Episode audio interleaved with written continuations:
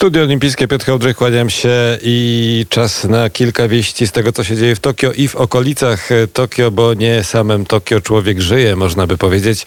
E, nasi żeglarze i nasze żeglarki przecież nie w samym e, Tokio rywalizują, proszę Państwa, i tam idziemy na złoto, idziemy po złoto. Właściwie idą nasze e, dwie damy, które startują w żeglarskiej klasie 470. To jest, proszę Państwa, Agnieszka Skrzypulec i Jolanta Ogar które wciąż przewodzą e, w tej klasyfikacji generalnej w klasie 470 e, i idziemy po złoto. Tak się trochę cieszę, chociaż e, powiem szczerze, że ile z Państwa wie, na czym polega klasa 470 i jak wygląda.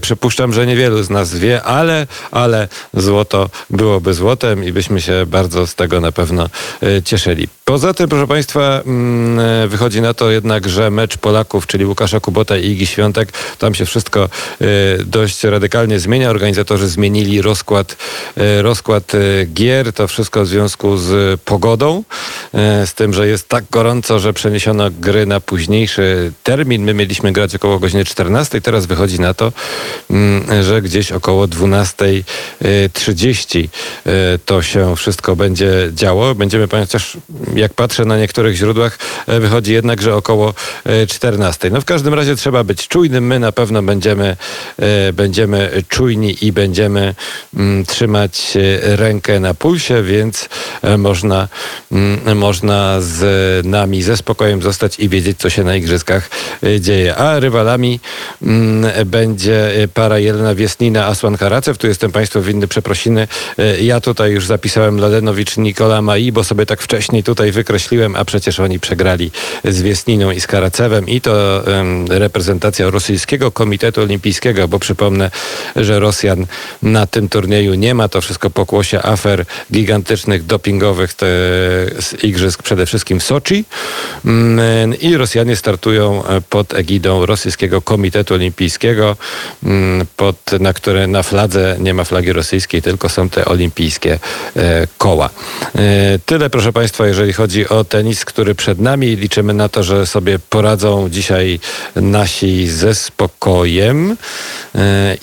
Przypomnę, Przypomnę, że tam jest około tylko mm, około 16, e, znaczy około, tam jest dokładnie 16 par e, w rywalizacji i tak naprawdę no to możemy mm, liczyć na to, że o te medale my tam przynajmniej, przynajmniej powalczymy. Mm, jeżeli chodzi o starty naszych, to dziś także 15-latka z reprezentacji Polski, najmłodsza nasza olimpijka Laura, Laura Bernat popłynie, popłynie w eliminacjach, popłynie także mm, Paweł Korzeniowski, starszy od niej o 20 lat e, zawodnik zawodnik. Y, także jeszcze trochę tych startów y, ciekawych mamy, natomiast w międzyczasie niesamowity wyścig, jeżeli chodzi o pływanie. Mm, tam, proszę Państwa, w wyścigu, mm, no właściwie sensacyjnym wyścigu sztafet 4 razy 200 metrów. Dlaczego mówię sensacyjnym? Proszę sobie wyobrazić, że i pierwsze, i drugie, i trzecie miejsce to były rekordy świata, właściwie mm, powyżej, poniżej rekordu świata, a koniec końców Chinki y, wygrały zdecydowanie z Amerykankami, Australijki, liderki, właściwie faworytki tego wyścigu były dopiero, dopiero na trzecim miejscu, ale kosmiczne rzeczy się dzieją. Niestety także, e, także niezbyt dobre rzeczy. E, sam Kendricks, e, mm, który rywalizuje z Piotrem Liskiem, w skoku o tyczce, no niestety z koronawirusem, mimo że nie ma żadnych objawów, e, wynik jest pozytywny, no i w związku z tym poszła w wiosce olimpijskiej dalej fala e, izolacji, między innymi lekkoatleci z reprezentacji Australii e, są w tej chwili w izolacji domowej w swoich pokojach, nie mogą trenować, jakie będą mieli wyniki, zobaczymy.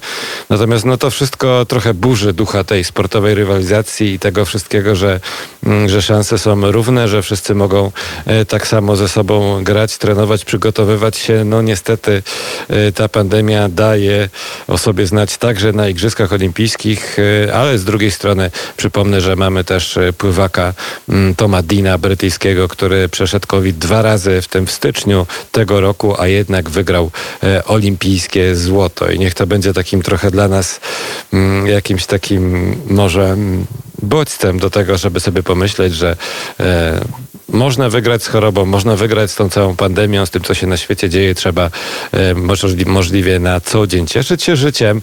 Cieszmy się igrzyskami, bo to wielkie święto sportu. Ja polecam też, żeby zerknąć czasem na takie sporty, na które na co dzień nie mamy okazji, jak choćby łucznictwo właśnie.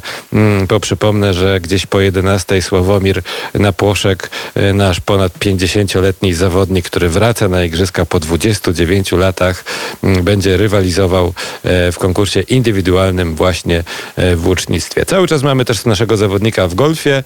Mm, Tam są gry wstrzymane, bo zaczął padać deszcz. Cały, też, też, cały czas też e, liczymy na Piotra Myszkę, który już płynie, ale co wypłynie i co dopłynie, e, to powiem Państwu więcej w kolejnym studiu olimpijskim już o godzinie 9.50. Piotr Hołdrych, kłaniam się. Do usłyszenia.